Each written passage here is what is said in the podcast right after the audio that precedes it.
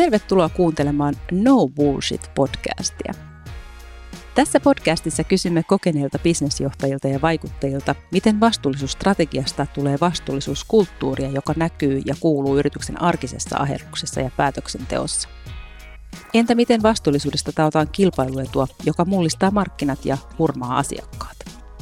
Tässä podcastissa emme katso hyvällä viherpesua, osaoptimointia tai puolivillaisia kestävyysharjoituksia, vaan peräänkuulutamme aitoa vaikuttavuutta ja myös vastuullisuuden johtamiseen liittyvistä haasteista avoimesti puhumista. Tervetuloa mukaan, otetaan yhdessä härkää sarvista.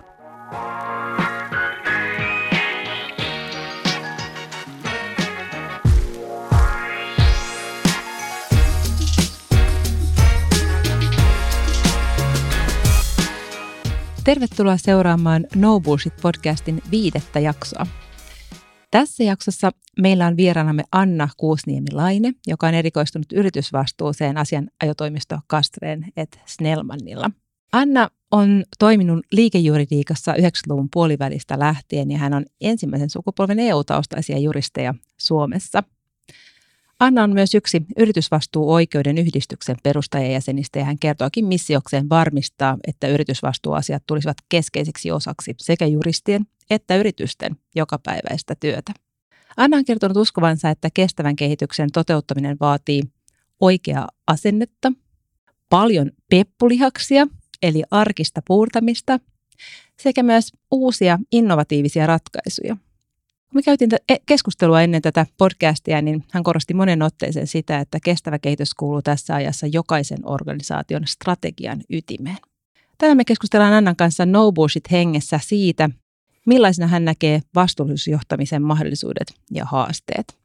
Mun nimeni on Ia Adlagröts ja toimin päivätyöni ohella Perheyritysten liiton kestävän kehityksen työryhmän vetäjänä.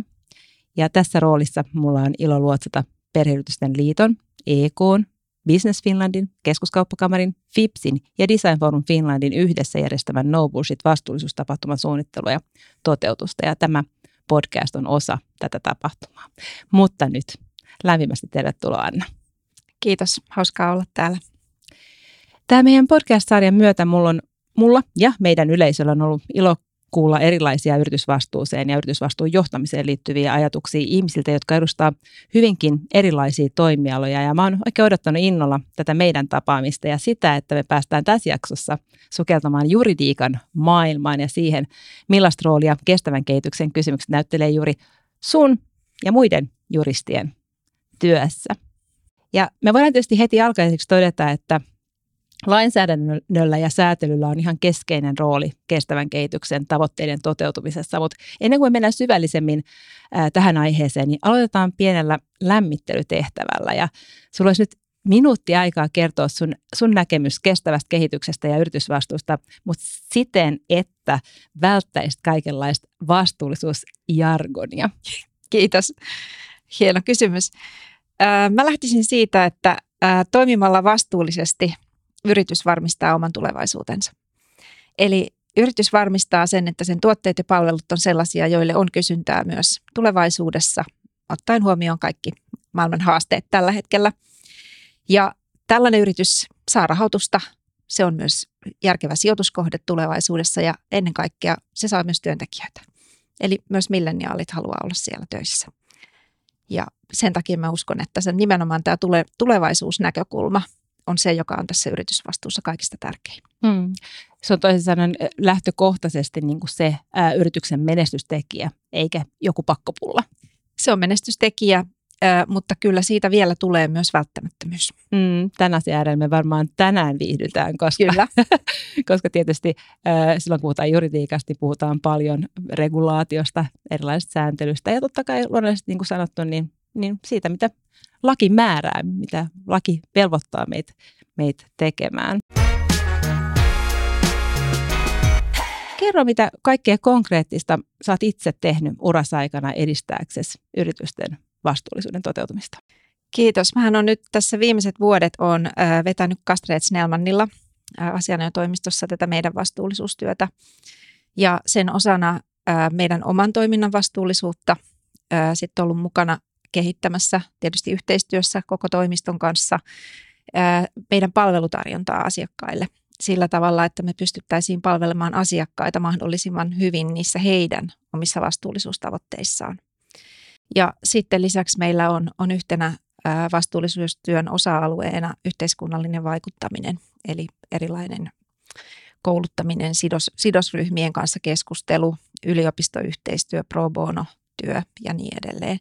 Ja, ja tämä on ollut tietysti hirvittävän mielenkiintoinen kokonaisuus ihan senkin takia, että juristithan on herännyt vastuullisuustyöhön yleisesti aika myöhään ja tuntuu, että tällä, tällä niin kuin alueella on ollut valtavasti niin kuin otettavaa ja saavutettavaa ja, ja tämä on ollut myös hyvin semmoista niin kuin inspiroivaa. Tähän on ollut aika helppo saada loppujen lopuksi sitten muitakin mukaan ja, ja on, on myöskin havaittu, että nämä vastuullisuustekijät on meidän asiakasyrityksille hyvin tärkeitä ja, ja se on hienoa päästä silloin puhumaan heidän kanssaan sitä, sitä samaa kieltä näissä. No sitten tämän meidän, meidän oman vastuullisuustyön eh, lisäksi, niin tosiaan mä oon ollut mukana perustamassa tuota yritysvastuuoikeuden yhdistystä. Eh, yhdistys on ollut nyt pari vuotta kasassa, eli käytännössä ollaan korona-aikana toimittu koko, koko aika. Mutta siinäkin meillä on tavoitteena saada juristit mukaan tähän vastuullisuustyöhön ja, ja saada kiinnostumaan tästä oikeudellistuvasta yritysvastuusta ja mitä se tarkoittaa juristien arjessa, mitä se tarkoittaa yritysten arjessa, miten se heijastuu julkisella sektorilla ja, ja erilaisissa toimijoissa. Ja se on ollut myös ä, erittäin mielenkiintoinen paikka sitten tutustua muihin ää, niin kuin samalla agendalla oleviin juristeihin, ja, ja tota, joilla on hyvin eri, erilainen tausta ja, ja tota, hyvässä kasvussa on meidän, meidän jäsen, jäsenmäärä ja tota, sinne vaan mukaan liittymään, jos, jos siltä tuntuu. Joo, toi kiinnostavaa. Itse asiassa on hauska, miten niin kuin ammattikunnat on järjestäytymässä tämän kestävän kehityksen ympärille. Et ei, ollut, ei ollut kovin montaa, ei kovin montaa viikkoa siitä, kun, kun luin Hesarista jutun, missä oli lääkärit ja lääkärit, jotka on, on niin kuin huolestunut Joo. tästä kehityksestä, joka on, joka on käynnissä nimenomaan ilmastonmuutokseen ja kestävän kehityksen kysymyksiin liittyen. Että se on mielenkiintoista, tämä koko ilmiö. Kyllä. Ja, ja, ja on niin kuin, äh, saanko kysyä vielä, minkä takia, mikä sut sai niin kuin tavallaan, sä oot vähän tämmöinen veturi, sä perät, perät niin kuin muita, muita, muita perässä, niin mi, mi, mistä, mistä tällainen kumpuaa, tällainen niin kuin intohimo tähän, mm. tähän aiheeseen?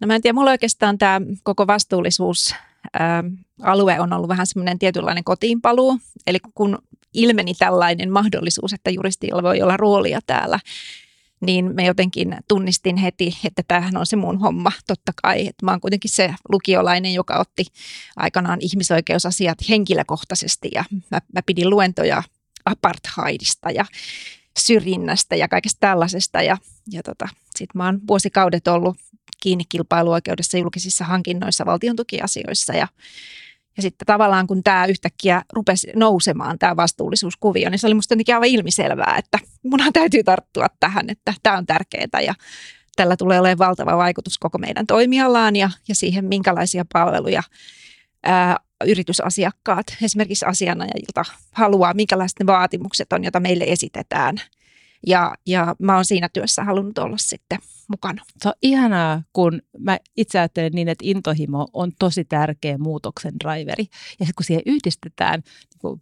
valtava kyvykkyys niin sopimusjuridiikan puolelta, niin se, se, se yhdistelmä on aika piin kova. Eli, eli tosi hienoa, että, että, että työ, mitä teet oikeustieteellinen tutkimus mun käsittääkseni perustuu teoreettisesti aika paljon niin kuin tämmöiseen yleiseen filosofian tutkimukseen ja, ja, ja moraalifilosofisiin kysymyksiin. Ja, ja nyt kun katsotaan niin kuin sitä, mikä vastuullisuus ää, käytäntöjä ää, tietyllä tavalla rukattaessa ja kehitettäessä, mikä korostuu, niin se, me ollaan jatkuvasti siellä mittaamisessa.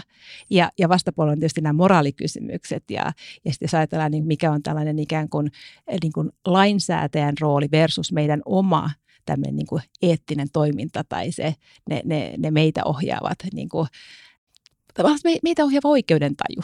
Kyllä. Niin, niin nämä on kiinnostavia tavallaan nämä, näiden painotukset ihan kaikessa siinä, mitä nyt tällä hetkellä tehdään ja, ja mihin sitoudutaan. Ja, ja sitoutumisessa on, on tietysti paljon kysymys sitten niin kuin tavallaan varmaan sun työssä siinä, että miten sopimusten kautta todennetaan se, se oma sitoutuminen. Jos nyt sitten miettii, että et kaikki se, mitä me nähdään ympärillämme, ta, ympärillämme tapahtuvan, niin, niin, niin tuntuu niin kuin aika itsestään selvältä, että me ollaan menossa me ollaan tilanteessa, jos meidän on tehtävä jotakin, jotakin toisin kuin on tehty ennen. Niin mikä sä luulet, mitkä sun mielestä on niitä asioita, jotka estää yritysten vastuullisuusaikeiden tai vastuullisuusstrategioiden muuttumista todeksi, todellisiksi teoiksi? No mä ajattelisin, että aika moni päättävässä asemassa olevista henkilöistä, he ei niin kuin sen oman koulutuksensa kautta ole saanut semmoista kosketuspintaa aidosti tähän vastuullisuusmaailmaan.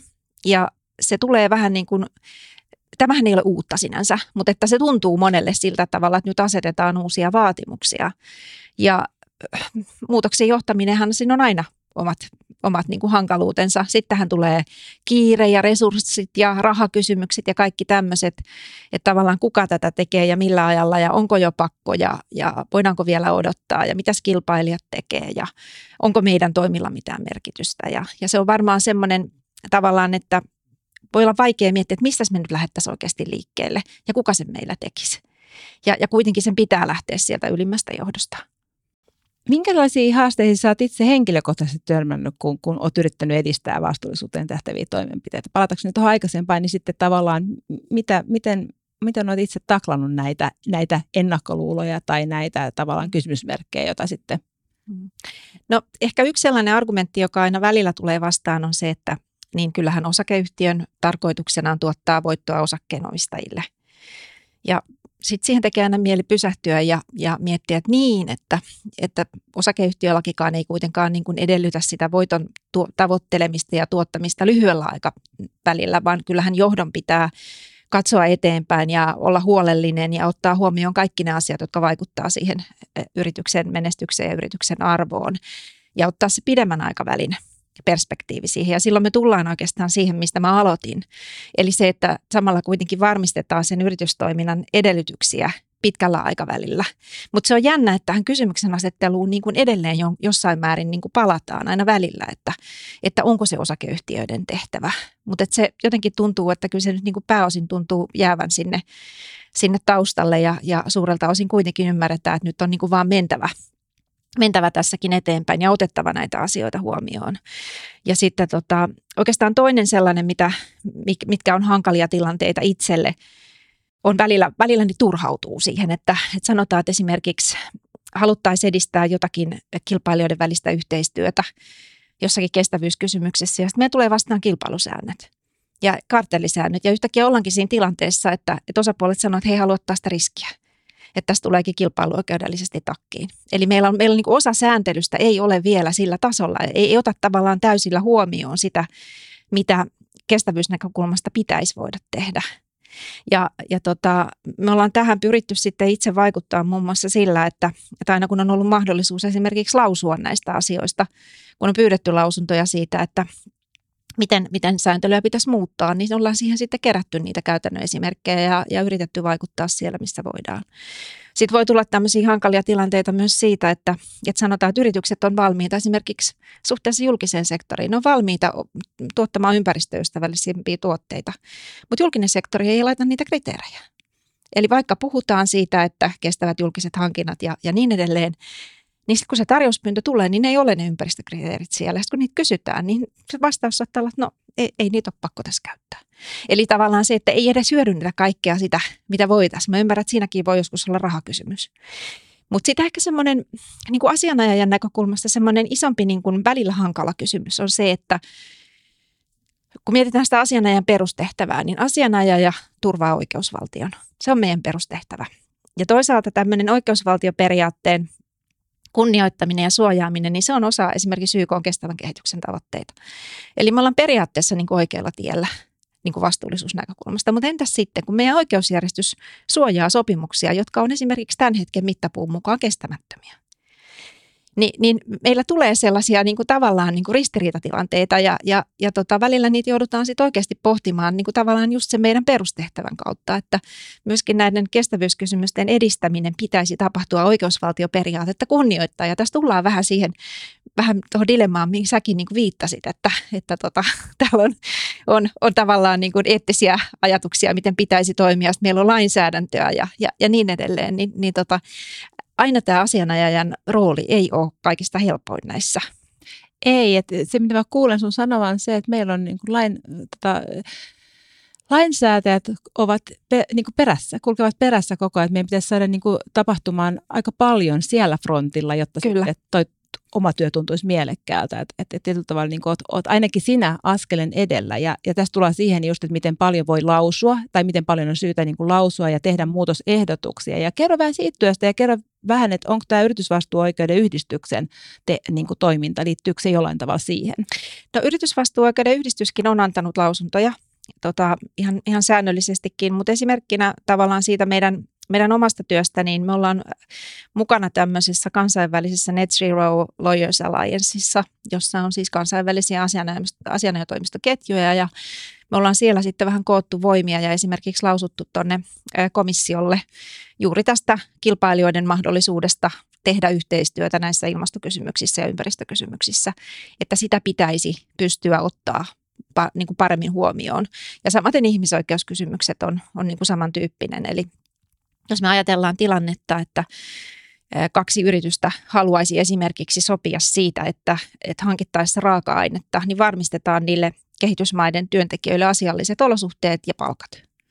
Mutta jos tämmöinen sopimus aiheuttaa hinnankorotuksen EU-alueella, niin meillä voi olla kriittinen kilpailuviranomainen. Ja näinhän tämä ei saisi olla. Eli, eli meidän pitäisi niinku pyrkiä näihin vaikuttamaan.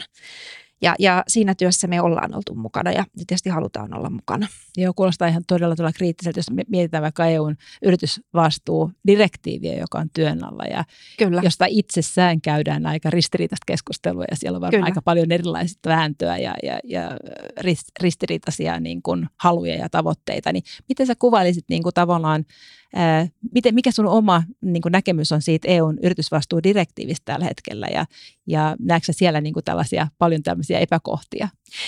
No sanotaan, että ensinnäkin sehän on siinä mielessä valtava askel eteenpäin, että tota, tämä on ensimmäinen tällainen kuitenkin tämän tason niin kuin velvoittavan lainsäädäntöön tähtävä hanke. Ja meillähän ei ole käytännössä sitä vaihtoehtoa, että ei olisi mitään yritysvastuulainsäädäntöä. Vaihtoehtohan olisi se, että meillä olisi eri maissa keskenään erilaista yritysvastuulainsäädäntöä, joka aiheuttaisi tietysti yrityksillä aivan valtavan hallinnollisen taakan ja siinä mielessä ei olisi omiaan ehkä edistämään sitten kuitenkaan parhaalla mahdollisella tavalla niitä, niitä tavoitteita.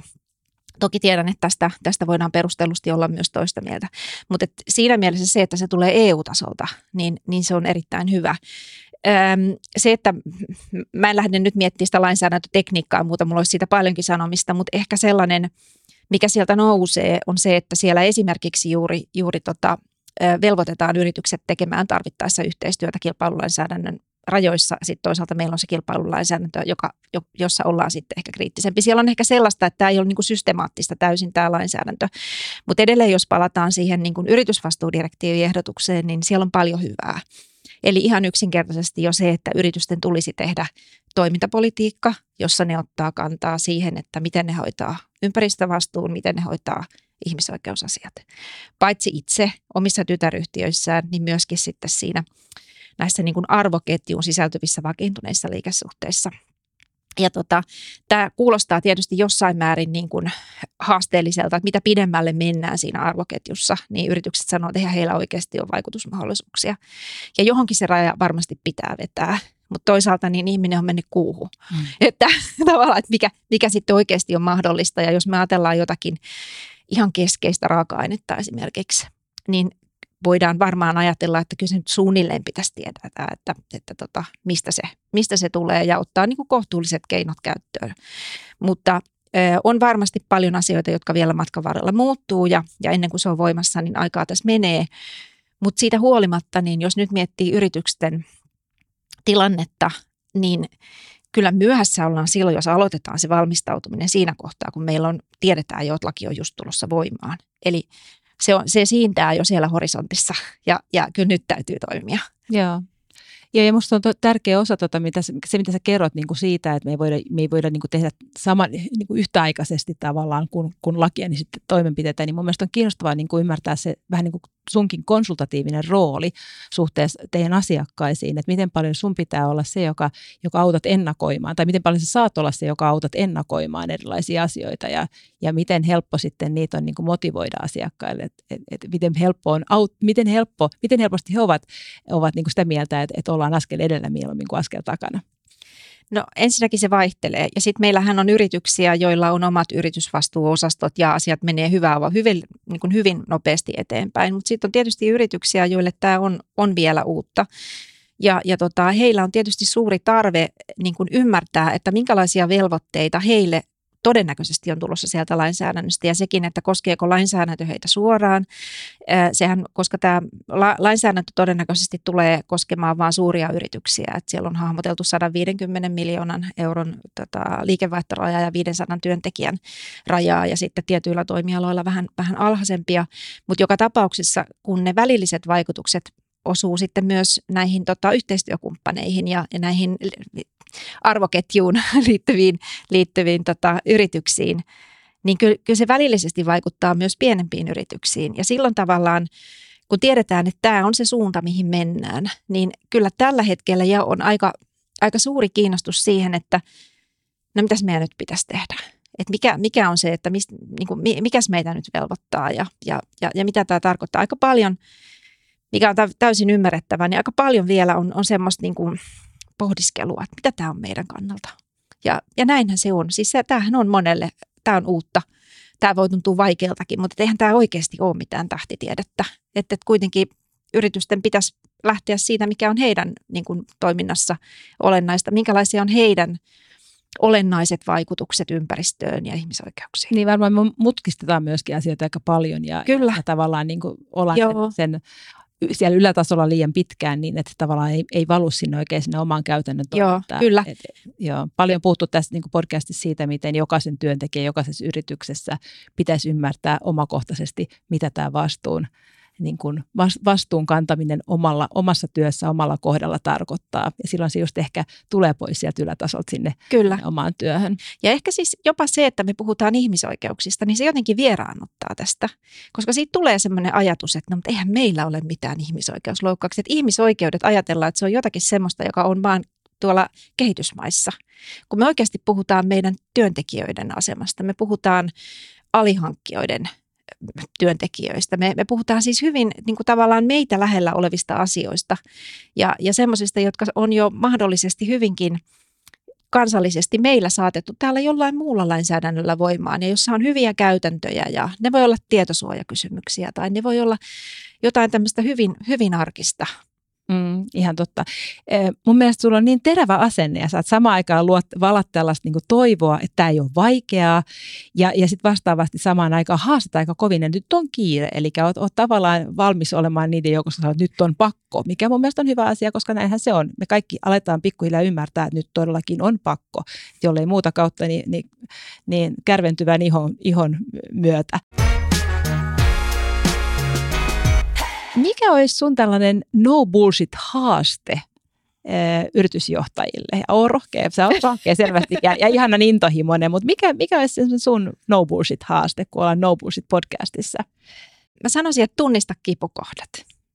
Eli se, että meillä jokaisella yrityksellä on joku sellainen niin kuin ehkä erityisen kivulias kohta näissä vastuullisuuskysymyksissä.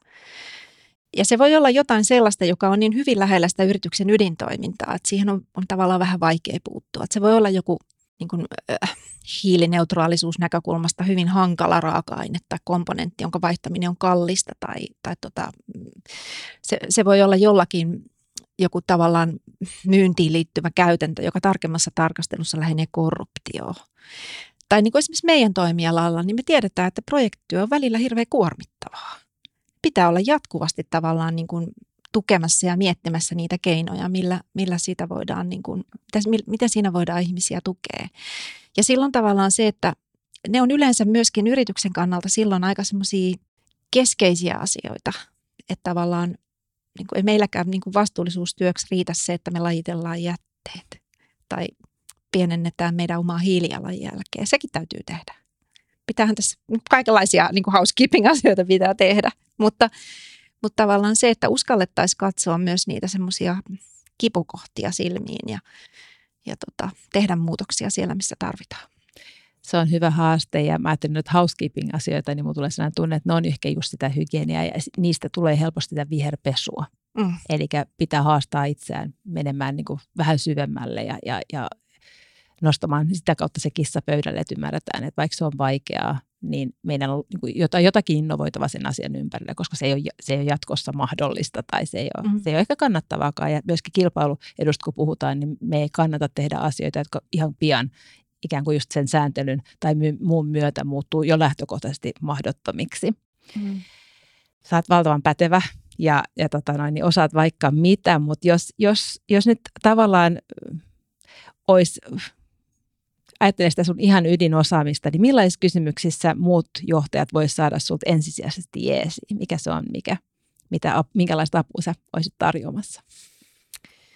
No tota, jos tarvitaan jotain perustelua sille, että minkä takia ää, yritysvastuuasiat tai, tai mitä se yritysvastuun oikeudellistuminen tar- tarkoittaa yrityksille, niin se on varmaan yksi sellainen, sellainen ydinkysymys. Ja, ja tavallaan nyt kun me tiedetään, että sieltä tulee regulaatiota, tulee tätä yritysvastuu direktiiviä ja raportointia säännellään, taksonomia meillä on jo, niin tuntuu, että se semmoinen sääntelyverkko tulee niin kuin kiristymään yritysten ympärillä. Ja silloin se ehkä vaikuttaa myös siihen, että miten arvioidaan tulevaisuudessa johdon huolellisuusvelvoitetta, jopa siihen, miten arvioidaan johdon vastuukysymyksiä. Ja kaikki tämä vaikuttaa myös sit siihen, että miten yritysten kannattaisi järjestää se heidän oma compliance-toimintonsa, eli toiminto, jossa niin kun tarkistetaan ja varmistetaan se, että yritys toimii sitä sitovan sääntelyn mukaisesti. Koska nyt kun nämä vastuullisuuskysymykset nousee jo joka tapauksessa niin pinnalle, niin ne on yritykselle varsin merkittäviä maineriskejä myöskin, jos rikotaan tämmöistä vähän niin kuin eettistäkin pelisäännöstöä, josta on tulossa, on vasta tulossa ehkä sitovaa lainsäädäntöä, niin tässä kuitenkin jo mietitään, jos mietitään mitä media seuraa, mitä suuri yleisö seuraa, niin kyllä tämmöiset vastuullisuuteen liittyvät tavallaan rikkomukset, ne voi olla yritykselle ihan yhtä vaarallisia ja, ja yhtä pahoja kuin se, että rikotaan jotain sitovaa sääntelyä. Että se ei vaan sitten tuomio ei tule tuomioistuimelta, vaan se tulee mediasta ja se tulee sosiaalisessa mediassa. Ja, ja tota, kyllä siinä yrityksen arvo voi olla nolla jo ennen kuin siitä saadaan sitten joskus se sitova tuomio siitä, että, että tota, oliko tässä nyt sitten lopulta rikottu lainsäädäntöä vai ei. Ja silloin se tarkoittaa jotenkin sitä, että meidän myöskin juristien pitäisi ottaa ehkä semmoinen niin laajempi katsantokanta myöskin niihin riskeihin, joista me ollaan kiinnostuneita. Eli ei vaan puhtaasti se niin kuin ne juridiset riskit, regulaatioriskit, vaan myöskin sitten nämä maineriskit, joihin nämä hyvin helposti nämä kestävyyskysymykset myöskin liittyy. Ja, ja tavallaan se, että niin kuin tällainen asia sa- saataisiin niin mietittyä yrityksissä. Monethan tämän on toki miettinyt. Mon- monilla se on jo niin, että nämä tavallaan compliance- ja yritysvastuutoiminnot keskustelee keskenään, mutta jos me puhutaan pienemmistä yrityksistä, niin siellä ei ole kumpaakaan.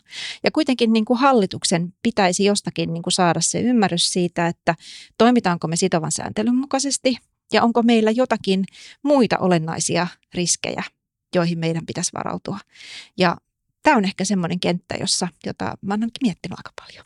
Tämä oli kyllä nyt niin hyvä puheenvuoro, että kun ton itsessään, kun leikkaa tästä podista niin kuin erilleen ja pistää eetteriin, niin mä väitän, että tämä aihe nousee monessa, vihdoinkin monen hallituksen agendalle sinne ihan, ihan ykkös, ykkös niin kuin kohtaan. Eli nämä on hirveän tärkeitä näkökulmia ja ne on myös niitä porkkanoita, minkä takia kannattaa. Yksi on tietysti just tämä, että ihan puhutaan innovoinnin näkökulmasta, niin nämä myöskin ajaa meitä uusiin innovointeihin. Me tiedetään kaikki, että se on, se on äh, raskasta ja rahaa vievää, mutta, mutta näinhän se on. Mutta sitten on tämä toinen puoli, joka, joka liittyy just nimenomaan tähän, mitä sanot, että, että meidän on niin tavallaan syytä olla myös huolissaan näistä muista haitoista, mainehaitoista ja myöskin siitä, että, että, että valitettavasti joidenkin äh, keissien kohdalla myöskin siellä tuomioistuin sitten joutuu tekemään sen päätöksen, että on ihan oikeasti rikottu, rikottu lakia. Kyllä. Mä voisin jatkaa vaikka kuinka kauan sun kanssa. Tämä on niin todella herkullista ja musta on ihan, ihan fantastista saada sun, sun osaamista tähän ja, ja meidän yleisö on varmasti myöskin yhtä, yhtä iloinen. meidän podcast on kuitenkin tulossa päätökseensä ja mä haluaisinkin viimeisenä tietää, että mitä konkreettista sä aiot itse tehdä yritysten vastuullisuuden edistämiseksi täältä lähdettyäsi? Kiitos. No, mulla on tällä hetkellä tuossa pöydällä ää, aika isoihin hankintoihin liittyviä vastuullisuuskysymyksiä, minkälaisilla sitoumuksilla sieltä tota, alihankkijoilta halutaan vakuutukset siitä, että siellä on vastuullisuusasiat kunnossa. No sitten mulla on tässä tulossa koulutuksia tästä yritysvastuulainsäädännöstä ja, ja tota, mitä se vaikuttaa yrityksiin ja kolmantena niin tuossa toi kansainvälinen keskuskauppakamari on, tai ICC siis on, on keräämässä siellä heidän kilpailukomiteassaan nyt juuri näitä esimerkkejä tuolta kilpailulainsäädännön puolelta, joissa tämä tota, kilpailulainsäädäntö sellaisenaan on ikään kuin estänyt jonkunlaista yritysten välistä yhteistyötä näissä kestävyyskysymyksissä ja ehkä erityisesti ilmastonmuutoksen torjunnassa. Ja niitä kerätään nyt kansainvälisesti ja, ja tota, siitä meilläkin kyselyt lähtee, että jos sellaisia esimerkkejä tulee, niin ICC vie niitä sitten eteenpäin tuolla kansainvälisesti eri kilpailuviranomaisille ja koitetaan sitäkin kautta sitten päästä vaikuttamaan siihen, että yritykset voisivat tarvittaessa sitten myöskin tehdä yhteistyötä näissä kestävyyskysymyksissä riittävällä tavalla, että saadaan riittävän muutos aikaiseksi. Upea. Mun on ihan pakko kysyä vielä niistä koulutuksista, että jos nyt joku innostuu tämän podcastin kuultua, niin onko tämä koulutuksia, mihin kuka tahansa voi osallistua vai minkälaisia koulutuksia sulla on siellä näköpiirissä? No nyt on tulossa tota, parille, pari järjestöä järjestää näitä näitä koulutuksia ja, ja tota, ihan voi olla suoraan yhteydessä, niin kyllä, kyllä sen oli varmasti järjestetty. Tämä on nyt se foorumi, jossa saa todellakin mainostaa, eli, eli aihe on niin tärkeä. Lämmin kiitos Anna, on ollut ilo saada sinut meidän vieraaksi tänään. Kiitos. Kiitos, oli mukava olla täällä.